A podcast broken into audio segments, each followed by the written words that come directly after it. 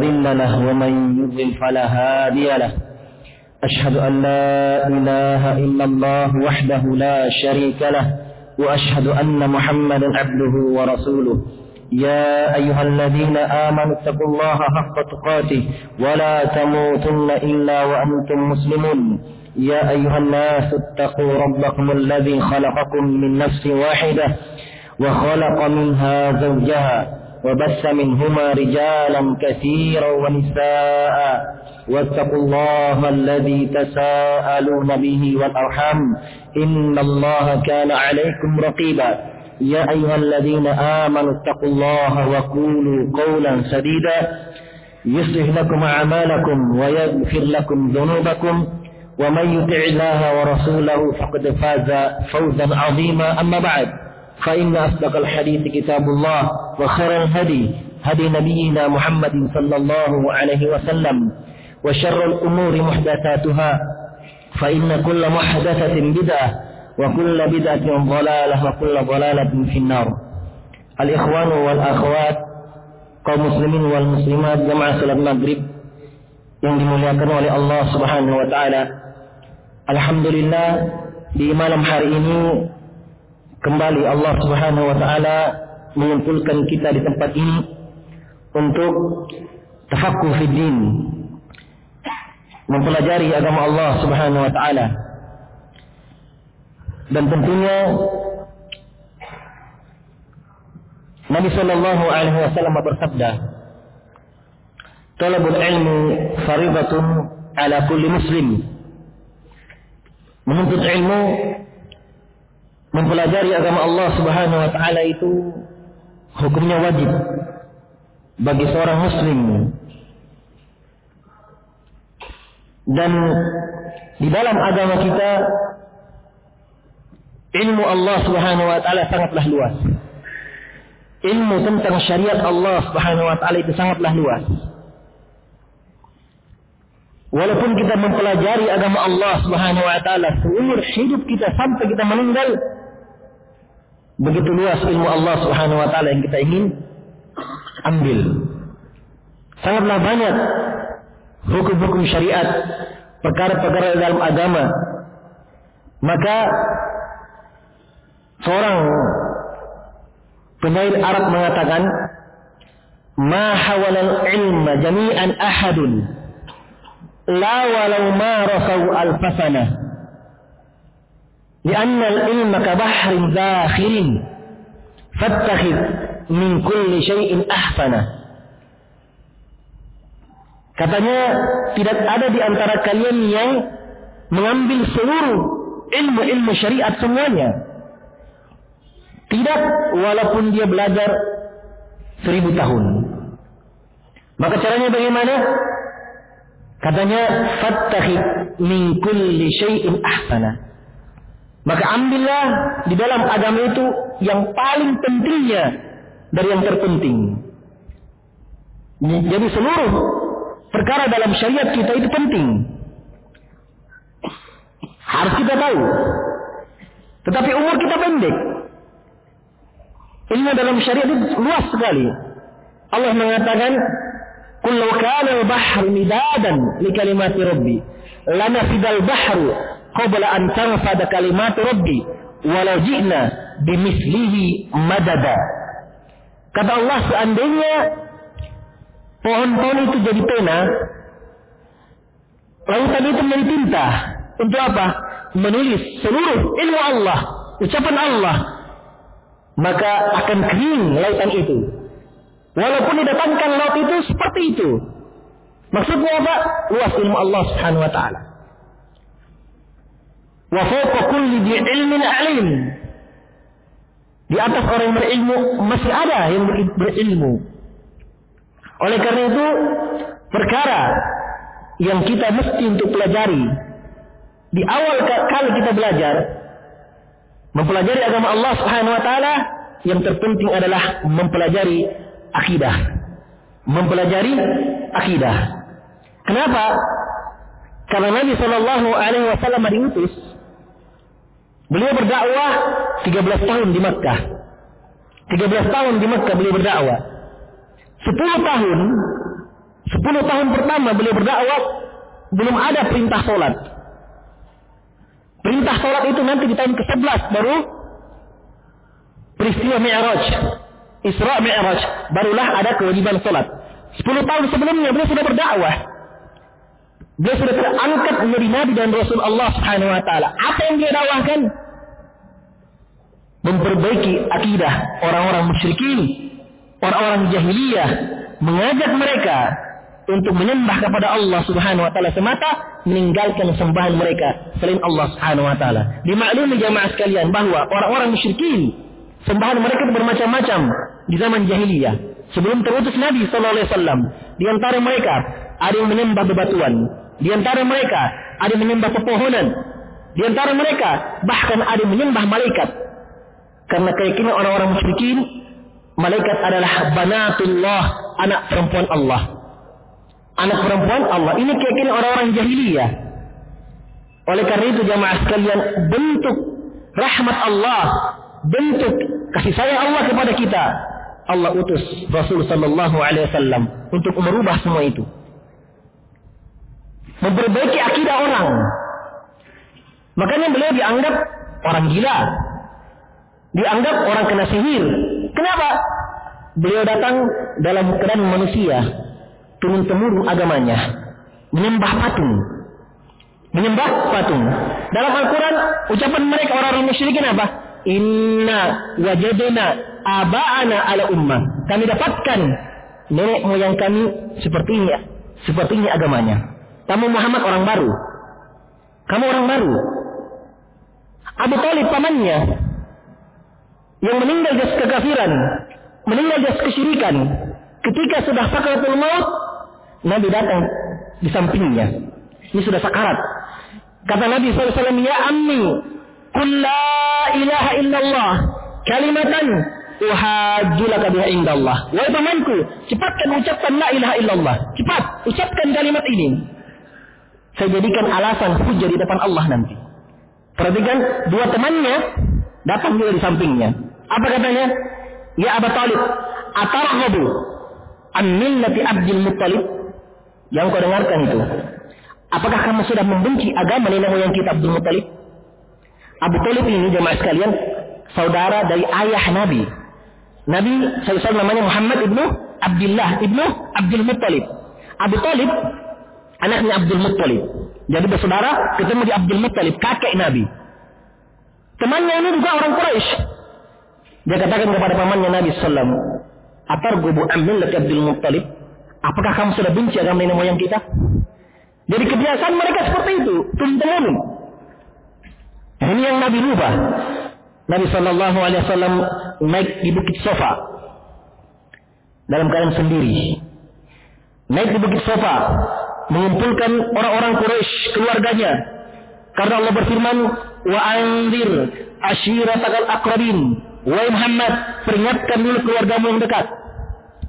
Jadi beliau berdiri di sofa, berteriak, Ya kaum, Qulu la ilaha illallah tuflihu. Wahai kaum, ucapkanlah la ilaha illallah, kalian akan beruntung. Berkumpulkan keluarganya orang-orang Quraisy. Ada di situ Abu Jahal, ada Abu Talib, ada Abu Lahab. Ya. Berdirilah Abu Lahab. Abu Lahab mengatakan, Tabban laka ya Muhammad. Celaka kamu wahai Muhammad. Eh, kalau mungkin kita katakan kurang ajar kami ini Muhammad.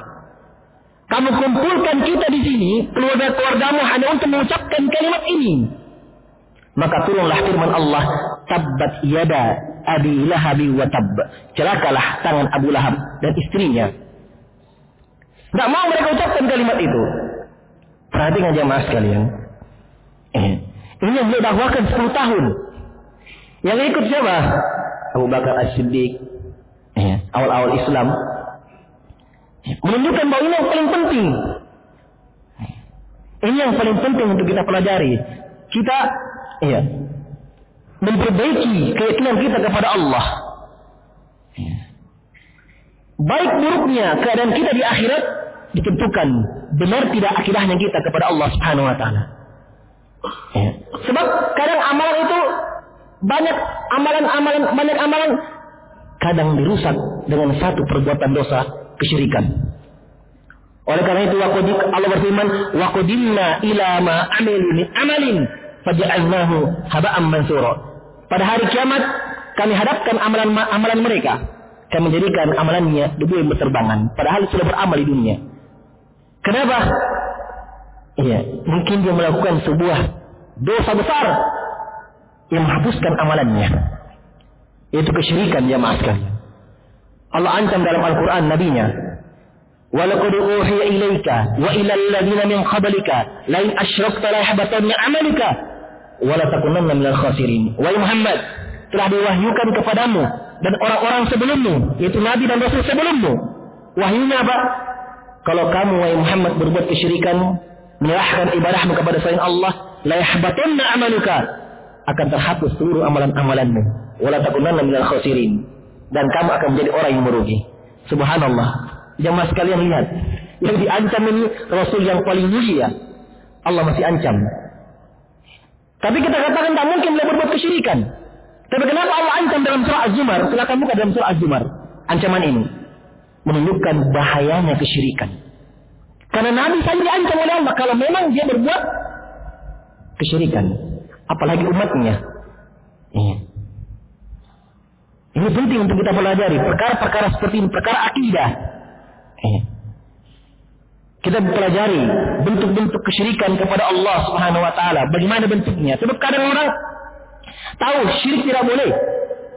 Haram, dosa besar. Begitu pada praktiknya tanpa sadar dia telah berbuat satu dosa iya, yang mungkin menghapuskan amalannya.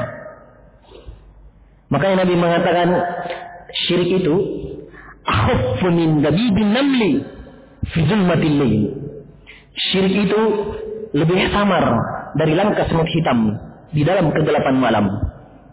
Dalam riwayat yang lain, akhafu min dabibin namli. Iya. Lebih samar dari langkah semut hitam di atas batu hitam. Fi zulmatil dalam kegelapan malam. Samarnya. Karena kenapa? Kadang syirik jemaah sekalian dalam bentuk lafaz. Lafaz. Kita tidak sadar ternyata eh, ada ucapan seperti ini. Iya.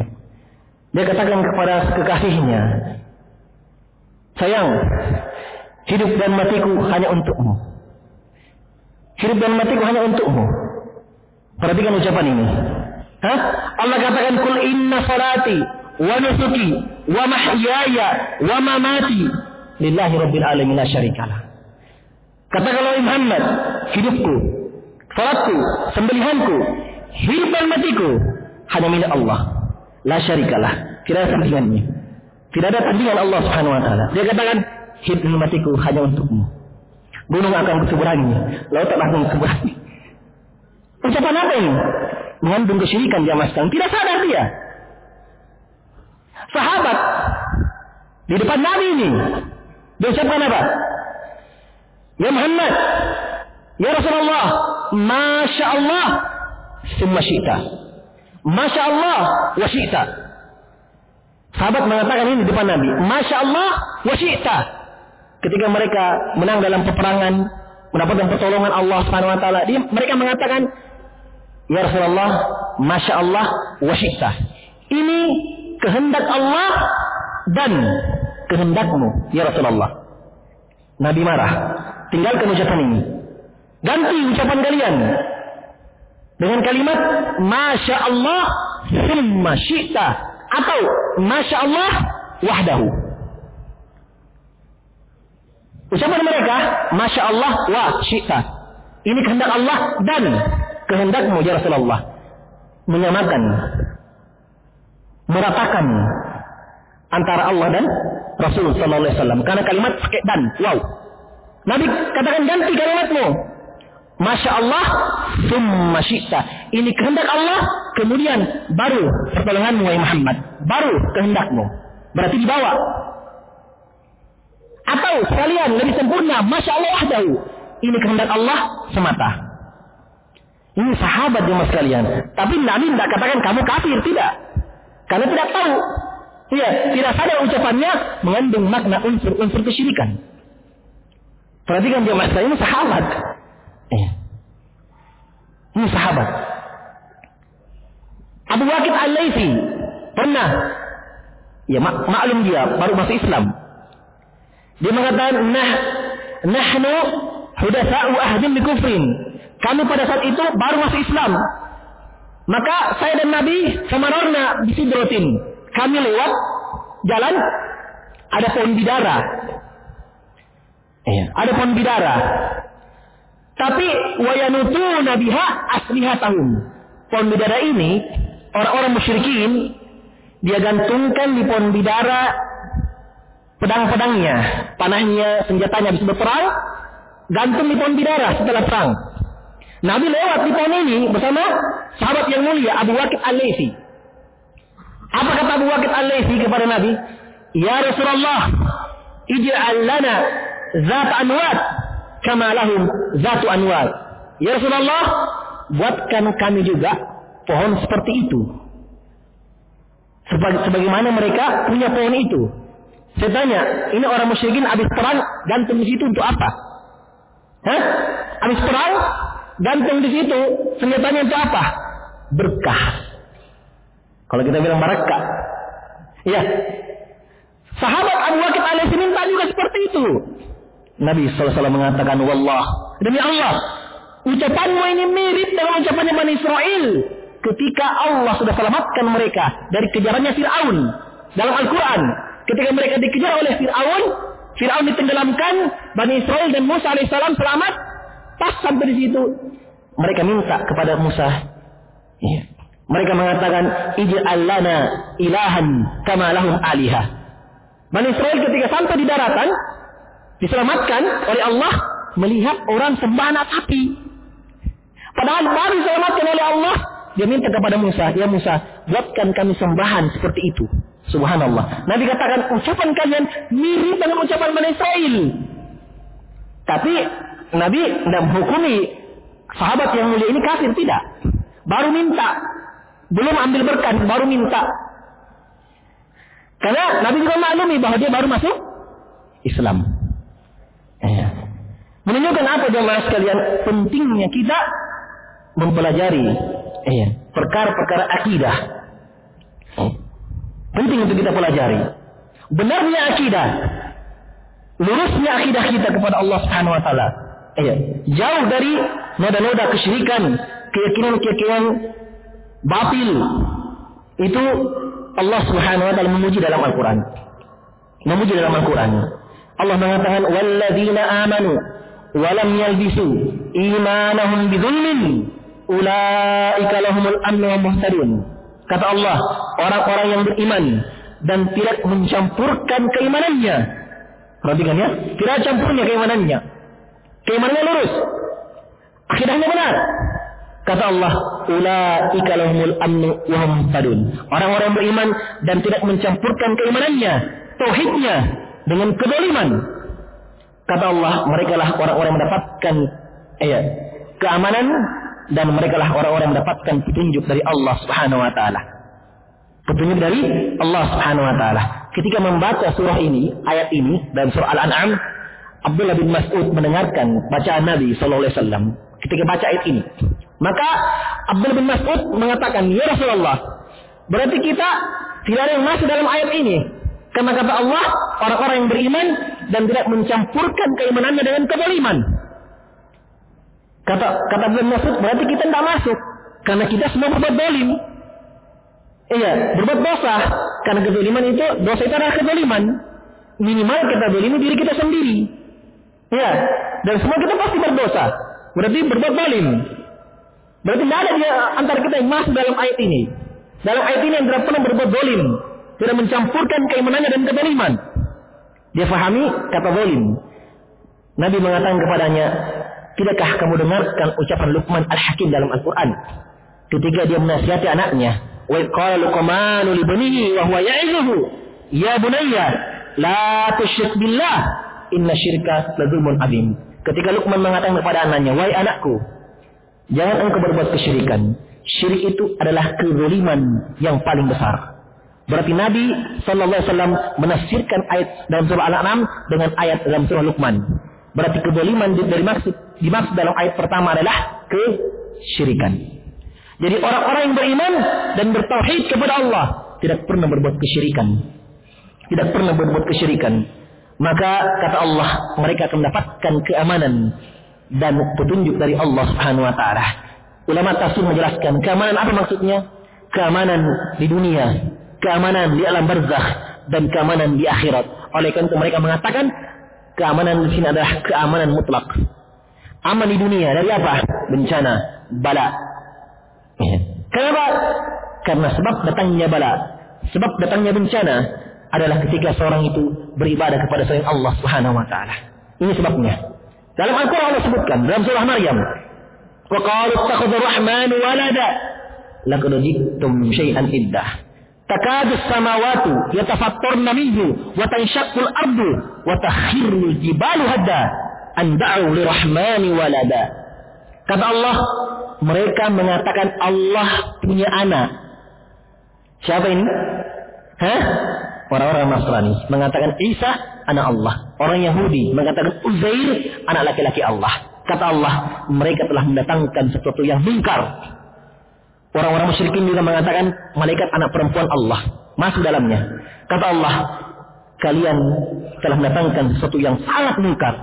Takadu samawatu. Hampir langit. Ya tafatturna. Terbelah.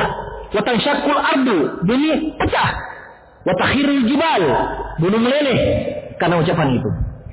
Anda'u li rahmani walada. Karena mereka mengatakan Allah memiliki anak. Padahal Allah katakan lam yalid walam yulad. Perhatikan langit habis pecah, bumi hampir terbelah, gunung hampir meleleh gara-gara ucapan itu. Ya. Subhanallah, menunjukkan bahwa langit yang besar ini, yang menaungi kita, bumi yang kita pijat, ya, tidak keliru dengan ucapan mereka. Tidak keliru dengan ucapan itu. Ya. Makanya wajar kenapa laut meluap, ya, tanah bergetar. Karena apa? Perbuatan yang mereka lakukan, kesyirikan. Oleh karena itu, kalau kita mau, ya, bencana kita aman dari bencana, dakwakan tentang tauhid. Bismillah, jaminan Allah aman. Ulaika lahumul amnu wa hum muhtadun. Dan ini bukan tugas para ustaz saja, para ulama, para kiai tidak. Tugas kita semua. Kita dakwakan kepada keluarga. Kita ajarkan kepada mereka tentang tauhid, di sini kembali lagi perkara yang kita sebutkan tadi. Pentingnya kita pelajari perkara-perkara yang seperti ini. Perkara akidah. Iya. Perkara akidah. Iya. Kadang orang mengatakan kau ini sedikit-sedikit syirik. Hah? Mereka ini betul-betul sedikit-sedikit syirik. Ini syirik. Syirik terus. Hah? Iya. Bacakan Al-Quran. Kalau mereka masih menganggap Al-Quran sebagai kitabullah. Sabda Nabi SAW sebagai petunjuk mereka. Bacakan. Dan ini sebuah, sebuah kewajaran. Sebuah kewajaran. Itu masih mending. Nabi Sallallahu Alaihi Wasallam dibilangi orang gila, dibilangi penyihir, iya. Dibilangi, iya, ini dan itu. Dibilang Al-Quran karang-karangannya Muhammad saja. Banyak celaan-celaan di Nabi dapatkan. Bahkan Allah pun tidak lepas dari celaan makhluknya. Ya. Tetapi ini yang kita harus dakwahkan iya, ke keluarga kita. Orang-orang yang kita sayangi, iya. ajarkan mereka tentang perkara akidah, perkara tauhid. Ini perkara yang sangat penting. Ini perkara yang sangat penting. Iya. Di dalam sebuah hadis, Nabi Shallallahu Alaihi Wasallam pernah datang kepada beliau atau beliau memanggil ya Muawiyah ibnu Hakam As-Sulami. Beliau ini ada budak perempuannya ada budak perempuannya. Dan riwayat itu dipukul budaknya. Eh. Mungkin berbuat kesalahan atau yang semisal itu dipanggil oleh Nabi. Tuannya sahabat yang mulia Muawiyah Ibnu Hakam As-Sulami dipanggil juga. Nabi bertanya kepada budak wanita ini. Nabi bertanya kepada budak wanita ini. Budak wanita ya.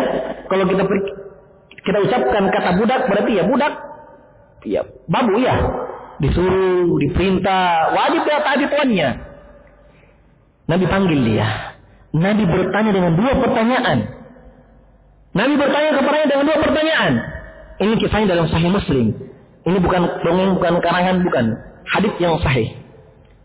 Nabi bertanya kepada budak wanita ini, "Aina Allah?" Di mana Allah? Budak wanita yang menjawab, "Fis sama." Di atas langit. "Wa man ana?" Siapa saya? "Anta Rasulullah." Kamu adalah rasulnya Allah. Kata Nabi kepada sahabat Muawiyah bin Hakam As-Sulami, tuannya budak ini, "Iktikha fa innaha mu'minah." Merdekakan dia, bebaskan dia karena dia adalah wanita yang beriman. Karena dia adalah wanita yang beriman. Perhatikan, jawabannya di mana Allah dan siapa saya? Nabi gandingkan pertanyaan ini. Kerasulan Nabi dan Allah Subhanahu wa taala, tingginya Allah Subhanahu wa taala di atas. Perhatikan jemaah sekalian, akidahnya. Ini di pembahasan kita. Akidahnya benar. Lurus, benar akidah yang tidak salah. Nabi katakan membedakan dia adalah karena dia adalah wanita yang beriman. Imam kita, Imam Syafi'i, Imam kita, Imam Syafi'i mengatakan siapa yang mengingkari Allah Jalla wa ala di atas maka dia tidak beriman alias keluar dari Islam. Kenapa? Sesuai dengan hadis ini. Kata Nabi SAW, merdekakan dia sebab dia adalah wanita yang beriman. Pemahaman kebalikannya. Kalau mengingkari Allah di atas, sama dengan mengingkari kerasulan Nabi Sallallahu Alaihi Wasallam. Karena Nabi gandengkan pertanyaannya, di mana Allah dan siapa saya? Jawabannya benar, kata Nabi, merdekakan dia karena dia adalah wanita yang beriman. Perhatikan jemaah sekalian, budak, kira-kira, iya, pekerjaannya keseharian apa? Tapi ketika Allah berikan dia akidah yang lurus, benar akidahnya, di atas fitrahnya, eh, maka Nabi Shallallahu Alaihi Wasallam mengatakan merdekakan dia, merdekakan dia. Iya. Maka jamaah sholat maghrib yang dimuliakan oleh Allah Subhanahu Wa Taala ini sebagai pendahuluan yang saya berikan bahwa pelajaran akidah, pembahasan tentang tauhid ini perkara yang sangat penting jamaah sekalian. Perkara yang sangat penting. Dan yang akan kita bahas iya, adalah tiga landasan. Tiga landasan pokok di dalam agama Islam. Tiga landasan ini adalah pertanyaan di dalam kubur. Pertanyaan di dalam kubur. Ya, pertanyaan di dalam kubur. Yaitu pertanyaan siapa Rabbmu? Apa agamamu? Dan siapa nabimu? Tiga pertanyaan ini jamaah sekalian mungkin kalau sekarang bisa kita jawab. Iya, bisa mudah kita jawab. Tetapi tahukah kita bahwa jawaban seorang di alam barzakh itu disesuaikan dengan seberapa jauh dia mengenal Allah Subhanahu wa taala. Seberapa jauh dia kenal agamanya. Seberapa jauh dia kenal Nabi sallallahu alaihi wasallam. Apakah dia sudah ikuti jalannya Nabi sallallahu alaihi wasallam? Iya. Oleh karena itu dalam Al-Quran Allah tegaskan yang dikuatkan jawabannya, dibenarkan jawabannya adalah mereka-mereka yang beriman kepada Allah dengan keimanan yang benar. Yusabbitullahu alladhina amanu bil qawli sabit fil hayati dunya fil akhirah fayudillullahu zalimin wa yaf'alullahu ma yasha. Kata Allah, Allah kokohkan, Allah eh, memberikan kekokohan. Siapa? Yusabbitullahu alladhina amanu, orang-orang beriman. Dikokohkan di mana? Ya, di dunia dan di akhirat. Di dunia dan di akhirat. Siapa mereka orang-orang beriman? Orang-orang yang bertauhid kepada Allah dan beriman kepada Allah Subhanahu wa taala. Yusabbitullahu alladhina amanu bil qawli sabit. Kami kokohkan mereka orang beriman dengan ucapan yang kuat. Apa maksudnya ucapan yang kuat? Ditafsirkan dalam ya, asar dalam riwayat ucapan yang kuat adalah dibenarkan jawabannya di, di alam barzakh dibenarkan jawabannya di alam barzah. Ternyata mereka adalah orang-orang yang beriman kepada Allah Subhanahu wa taala. Iya, dan ini orang-orang yang berilmu, orang-orang yang mempelajari agama Allah Subhanahu wa taala. Karena dengan ilmu yang mereka punya, dengan ilmu yang mereka pelajari, lahirlah rasa takut kepada Allah, keimanan yang benar kepada Allah Subhanahu wa taala. Maka Allah benarkan jawabannya. Dia beramal dengan amalan ketaatan dari ilmu yang dia pelajari.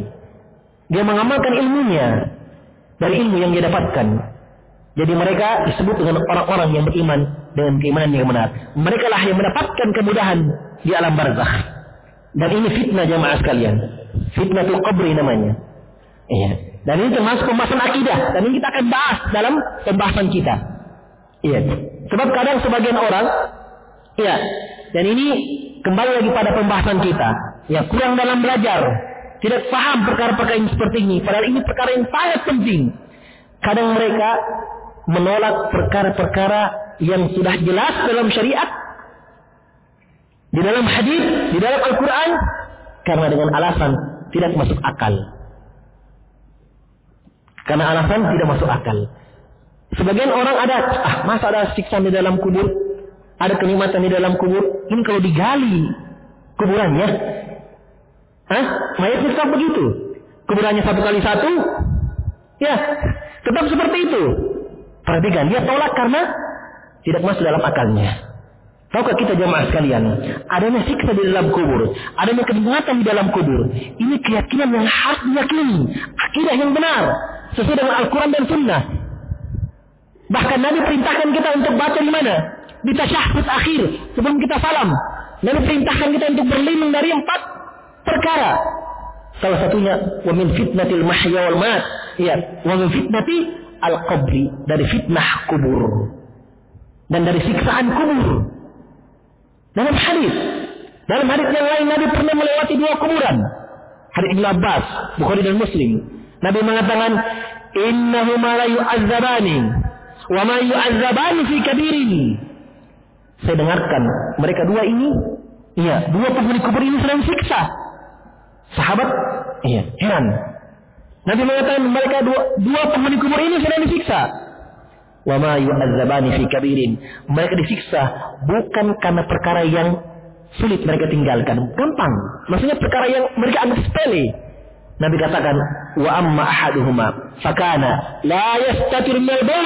Yang satu, kenapa tersiksa? Nabi katakan, dulu dia di dunia tidak berbersih dari air kencingnya. Tidak menjaga percikan-percikannya dari kencingnya. Tidak membersihkan dirinya dari sisa-sisa air kencingnya. Dalam ayat yang lain, la yastatir maksudnya tidak menutup dirinya ketika buang air kecil. Kencing sembarang tempat. Ya? Tiang listrik juga oke. Okay. Di pinggir jalan pun jadi. La yastatir maudun. Ini kan gampang cari WC selesai. Makanya Nabi katakan, Fakana, iya. Wa ma yu'adzabani fi kabir. Mereka disiksa bukan karena perkara yang berat, mereka tinggalkan ringan. Yang satu, kata Nabi, fakana yamshi bin namimah. Dulu dia di dunia sering mengadu domba orang. Datang kepada si A, masa begitu. B datang, dan si begitu kepada. Masa begitu. Kedua orang ini berkelahi. Ini namanya namimah. Subhanallah. Kan mudah. Tahan lisan selesai. Perhatikan jemaah sekalian. Ada siksa di dalam kubur. Ini bagi mereka-mereka yang tidak beriman kepada Allah Subhanahu wa taala. Adapun orang-orang yang beriman mendapatkan kenikmatan dalam hadis Bara bin Azib Nabi mengisahkan kejadian alam barzakh. Nabi mengisahkan ketika awal ruh itu keluar dari jasadnya. Nabi jelaskan, adapun orang-orang yang beriman, malaikat dua malaikat datang kepadanya bertanya, "Iya, man rabbuk? Siapa Rabbmu? Wa ma dinu? Apa agamamu?" Dan siapa Nabi? Waman Nabi? Jawabannya benar. Iya. Maka Nabi mengatakan setelah itu datanglah sosok iya menemani dia di, di alam kubur. Si mayat ini bertanya, "Man anta?" Siapa kamu? Sosok ini harum baunya, penampilannya bagus. Dia mengatakan, "Ana amaluka soleh." Saya adalah amalanmu yang yang bagus. Saya amalan solehmu. Kemudian Nabi katakan, kuburnya dilapangkan sejak mata memandang. Kemudian dia tidur menanti hari kiamat seperti tidurnya pengantin baru. Ini orang beriman. Ada kenikmatan, ada siksaan. Nabi katakan, wa ammal murtaba. Ada orang yang ragu ketika dia hidup. Orang-orang munafik, orang-orang kafir. Ditanya tiga pertanyaan yang jawabannya apa? Ha, ha, ha, la adri. Saya tidak tahu. Jawabannya, sami'tunna sayakuluna syai'an fakultuhu. Saya hanya dengarkan orang mengucapkan ini, saya juga katakan itu. Nabi mengatakan dia dipukul oleh Mirzabbah palu. Yang seandainya palu ini dipukulkan ke gunung, maka gunung akan hancur menjadi tanah, menjadi kerikil. Dia dipalu. Dan Nabi katakan, teriakan orang yang tersiksa ini tidak didengarkan oleh jin dan manusia. Manusia tidak dengar. Iya. Tapi Nabi SAW ketika lewat diperdengarkan oleh Allah dengan izin Allah. Dia dengar. Tapi asalnya Nabi tidak dengar. Ini perkara gaib. Jelas ya? Ini hadisnya banyak sekali menetapkannya. Tapi sebagian orang dia tolak. Ini tidak boleh jamaah sekali. Ini perkara yang harus diyakini. Al-Quran dan Sunnah. Kalau dia tolak, dianggap menolak Al-Quran dan Sunnah. Dalam Al-Quran ada? Ada. Siksaan kubur ada. Fir'aun. Dalam Al-Quran Allah sebutkan tentang Fir'aun. Fir'aun dimaklumi ya, sudah lama mati. Dengan tentaranya. Ditenggelamkan oleh Allah ke lautan. Apa kata Allah? An-naru yu'raduna alaiha. Buduwa wa asyiya. Neraka kami perlihatkan kepada Fir'aun dan tentaranya. Siang dan malam. Di mana ini diperlihatkan? Di mana? Di dunia tidak mungkin. Mereka sudah meninggal. Di akhirat Bukan. Karena di akhir ayat kata Allah, wa yauma taqumus saah, hari kiamat ada khilu. Masukkanlah ala Fir'aun, Fir'aun dan tentara-tentaranya asyaddal azab, disiksaan yang paling pedih. Itulah neraka. Berarti di mana tadi perlihatkan itu? Di alam barzakh. Oleh karena itu keyakinan kaum muslimin yang benar bahwa Fir'aun dan orang-orang yang sudah meninggal dan tidak beriman kepada Allah sampai detik ini tersiksa di alam barzah sampai menanti hari kiamat. Wal Sebagaimana dalam ayat ini. Sampai pada hari kiamat tersiksa. Menunjukkan jamaah sekalian bahwa yang tersiksa di alam kubur adalah semua orang walaupun tidak dikubur. Penyandaran dalam hadis Nabi katakan siksaan kubur itu hukum kebanyakan saja. Kebanyakan orang dikubur. Tapi yang dibakar dari debu, ya, yang dimakan, ya, yang dimakan dengan binatang buas, biasanya tidak ditemukan dan seterusnya mendapatkan siksaan juga. Kenapa? Karena Fir'aun juga ditenggelamkan oleh Allah. Tetap dikatakan tersiksa di alam barzah. Ini keyakinan kaum muslimin. Keyakinan yang benar. Sesuai dengan Al-Quran dan Sunnah Rasul Sallallahu Alaihi Wasallam. Ini jamaah sekalian yang dimuliakan oleh Allah Subhanahu Wa Taala kembali. Iya, kita ingatkan bahwa perkara-perkara seperti ini penting untuk diingatkan, penting untuk kita ulang-ulangi terus, dipelajari agar Allah Subhanahu Wa Taala mengokohkan kita di atas agama Allah Subhanahu wa taala. Kuat di atas agama Allah Subhanahu wa taala. Kalau orang bagus akidahnya, iya, benar tauhidnya, iya, kehidupannya itu enak. Iya. Penuh dengan ketenangan. Tawakal kepada Allah, iya. Tidak ada yang dia takuti kecuali Allah. Iya. Rezekinya akan dimudahkan oleh Allah Subhanahu wa taala. Iya. Ini siapa? Orang-orang yang betul keimanannya kepada Allah Subhanahu wa taala. Dan ini akan kita bahas. Iya. Tentang tiga perkara ini kita akan urai. Iya. Kita akan baca sebuah tulisan, sebuah kitab yang berjudul Al-Usul As-Salasa. Tiga landasan pokok di dalam agama. Bagaimana kita, bagaimana sih itu mengenal Allah? Dengan apa? Ya. Bagaimana caranya kita bisa mengenal Allah Subhanahu Wa Taala? Agar kita tahu nama-nama dan sifatnya. Kita mengenal keluar biasaan Allah Subhanahu Wa Taala, keagungannya. Ya. Agar kita takut kepadanya. Sebab orang-orang yang bermaksiat melakukan dosa itu karena tidak mengenal Allah Subhanahu wa taala. Iya. Dia tidak mengenal keluar biasaan Allah bahwa Allah itu azizun zintiqam, keras siksaannya. Makanya berbuat maksiat saja. Iya. Ini orang yang tidak kenal Allah Subhanahu wa taala. Oleh karena itu, seorang ulama mengatakan Jangan kalian menganggap remeh maksiat. Jangan melihat besar dan kecilnya maksiat itu, dosa itu. Tetapi lihat kepada siapa engkau bermaksiat. Lihat siapa engkau maksiati. Iya, Allah Subhanahu wa taala. Allah Subhanahu wa taala. Bukan besar atau kecil lah tidak apa-apa, kecil kecil, dosa kecil. Tetapi lihat keagungan dan kebesaran Allah Subhanahu wa taala. Inilah di atas inilah Nabi Shallallahu Alaihi Wasallam itu mendidik para sahabat Iya. Nabi SAW mendidik sahabat itu ini dulu yang dibenarkan, dibersihkan. Dimaklum bahwa sahabat itu dulu masih banyak yang musyrik. Masih Islam. Makanya Nabi SAW ini yang di, dibenarkan. Ini yang dikokohkan para sahabat di atas ini. Ya. Ini yang dikokohkan para sahabat. Ya, pernah, dan yang terakhir, pernah Nabi Shallallahu Alaihi Wasallam sholat asar, ya, bersama para sahabat. Ya. Selesai salam, sahabat ini makmum, sahabat, dengarkan Abu Ubaidah bin Jarrah pulang dari Bahrain. Bawa harta rampasan perang, menang mereka. Iya. Selesai salam, Assalamualaikum warahmatullah. Assalamualaikum warahmatullah. Sahabat lari. Dalam riwayat itu tidak lagi berpikir. Lari ke mana? Menyambut, menjemput Abu Ubaidah dan sahabat yang lain dari Bahrain. Bawa upeti. Ya, kenapa diburu-buru? Kenapa disambut? Ya kan mau pembagian. Ya, Nabi balik, subhanallah, sahabat sudah pergi. Nabi cuma tersenyum. Apa kata Nabi Sallam? Mal faqru akhsha alaikum. Demi Allah, bukan kemiskinan yang saya takutkan kepada kalian, bukan.